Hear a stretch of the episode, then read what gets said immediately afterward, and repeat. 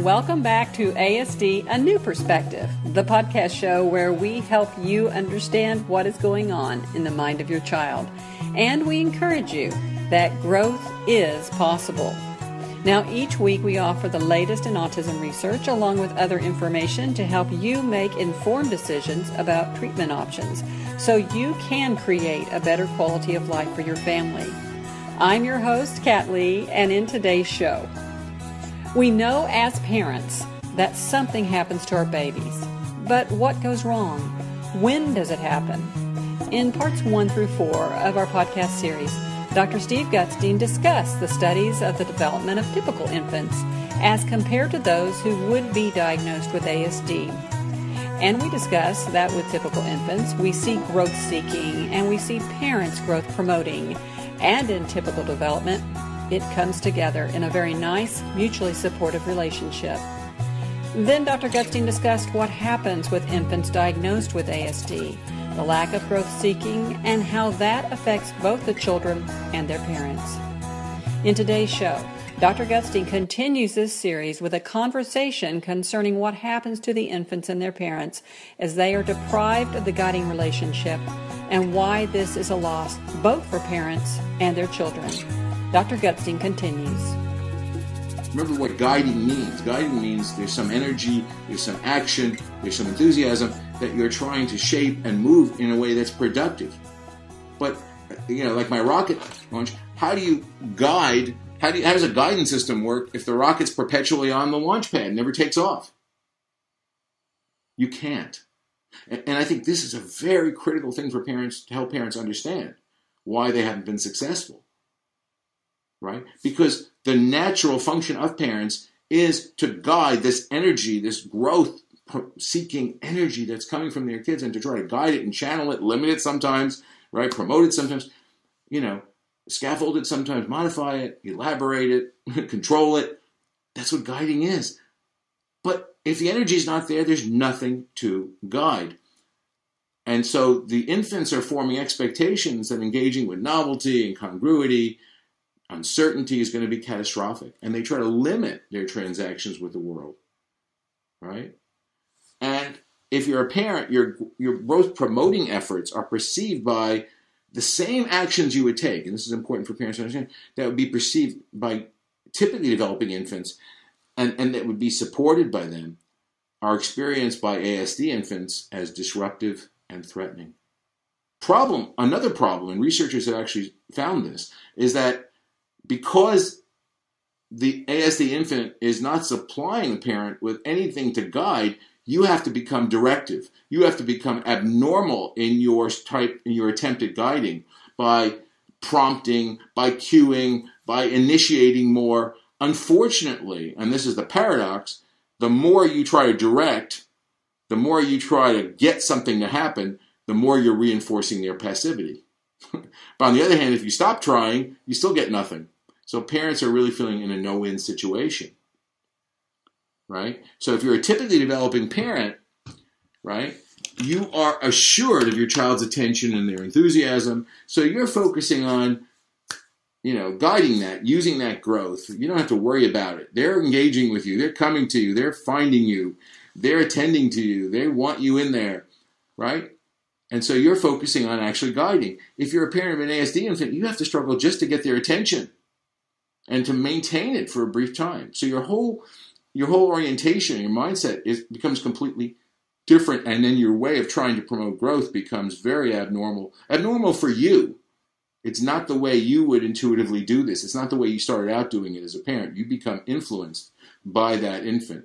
And so, you know, that's when we talk about a mutual negative influence process, right? Is the parents, and research shows, become negatively influenced by the passivity and the lack of growth seeking of their infant.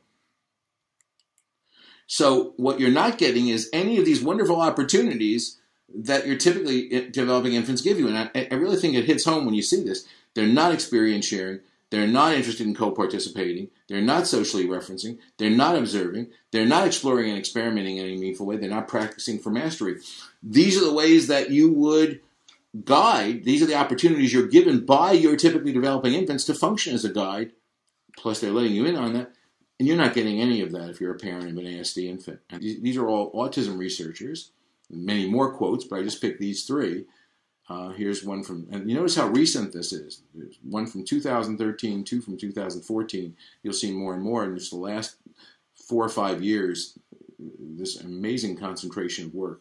Mothers of ASD infants are forced to spend considerable energy just obtaining their child's attention, compared to mothers of typically developing infants who, assured of the infant's self-regulated interest, can focus on enhancing their joint engagements. All right, so that's what we were saying before. Here's another conclusion. ASD infants' limited responsivity impairs parent efforts to offer the right amount and quality of input. And finally, ASD infants provide parents with few leads to follow and weak, poorly timed signals that are easily missed. Parents are placed in a position where they must attempt to engage a relatively passive child by directing her behavior and compensating for her limited contributions, which is actually impossible to do. And I think that's the conclusion is it's no wonder parents feel like they're in a no-win situation here. And you might ask, well, why are parents growth promoting, right? Isn't that triggered by the child's growth seeking? And the answer is no. There really are separate things. They're somewhat connected. But if you're a parent, I want you to think about this. What else would you do once your child is at a certain point? You have no choice. It's sort of the only option you have is to try to promote their growth, right? You're not going to keep them just in homeostasis forever. So it becomes activated whether your child is growth-seeking or not. And that's, you know, that's going to be inevitable because there is no option B if you're a parent. There is no other course to take. Unfortunately, it becomes very frustrating to try to promote someone's growth who isn't growth-seeking. What happens if you don't form a guiding relationship? It's incredible to think about then what the implications are if as early as the beginning of the second year of life, of course earlier, you for the rest of your life, you do not have the benefit of a guiding relationship. And here are just some of the things you're deprived of, and there's, of course, many more. I just tried to summarize that in one slide.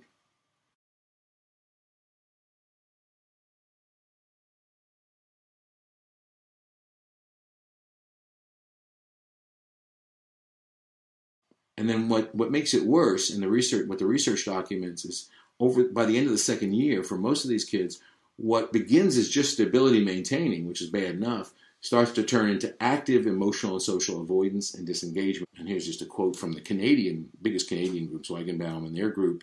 In the second year, poor social interest and reactivity change into aversion and avoidance. It becomes more of an active process of disengagement. And the three areas really are decreased positive affect, responsiveness, lack of motivation for engaging, co-participating, lack of concern for others' distress. So here's the disengagement studies, and they start with an old one by Weatherby, compared developmentally disabled, typically developing 2-year-olds, and they showed reduced response to name, reduced sharing of interest, reduced warm and joyful expressions.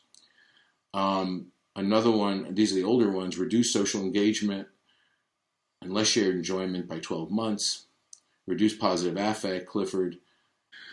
Lower interest in faces, reduced gaze shifting. ASD infants, another one showed less spontaneous interest during unstructured play. I think that here's Landis, Stewart, and Gross, and they've been looking at different trajectories, you know.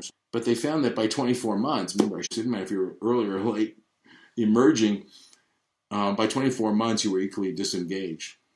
Ozonoff, who did a nice series of longitudinal studies from 6 months on, showed a progressive pattern in declining social engagement between 6 and 24 months. Here's an early study with young children, and they showed that a person modeling distress, young, typically developing and developmentally disabled children paid attention. All of them did, but less than half of the ASD group did, and none of them showed signs of facial concern. Hutman in 2010, very good study. Again, modeling someone in distress, and showed that the future ASD children paid less attention and showed less emotional response at every time point from 12 to 36 months. So they concluded that the emotional value of information, and they had their mothers do this, which made it even more powerful. So their mother's distress appeared to be less salient for infants later diagnosed with autism. McDonald and Messenger, the toddlers showed less concern and arousal, response to their own distressed parent. And finally, Campbell, a recent study in 22-month toddlers, showed very limited empathic concern in response to a crying infant, which is not that big a deal, as well, which more important, an adult pretending to hurt her finger really showed less much less reactivity. And then finally, lack of desire for co-participation. Lauren Adamson and their group compared developmentally disabled, typically developing peers with 30 months with ASD kids.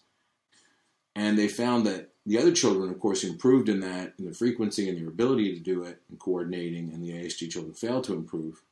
And make the point of autism, but not Down syndrome, selectively disrupts joint engagement. Young children with ASD rarely enter and sustain states of coordinated joint engagement, even when interacting, even when their caregivers are very responsive.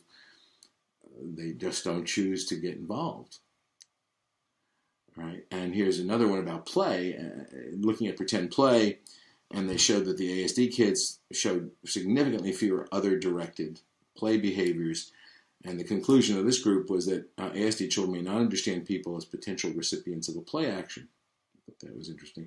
Richmond, this is Elisa Richmond, who did a dissertation where she actually spent a lot of time in the homes of ASD toddlers and their parents, comparing to typically developing toddlers. And they found the ASD toddlers spent the vast majority of their time, almost all, in solo activities with objects, and almost never participated in joint engagement, despite the parents being available, the parents are willing. And the conclusion was they focused on solitary object manipulation instead of sharing experiences with their mothers.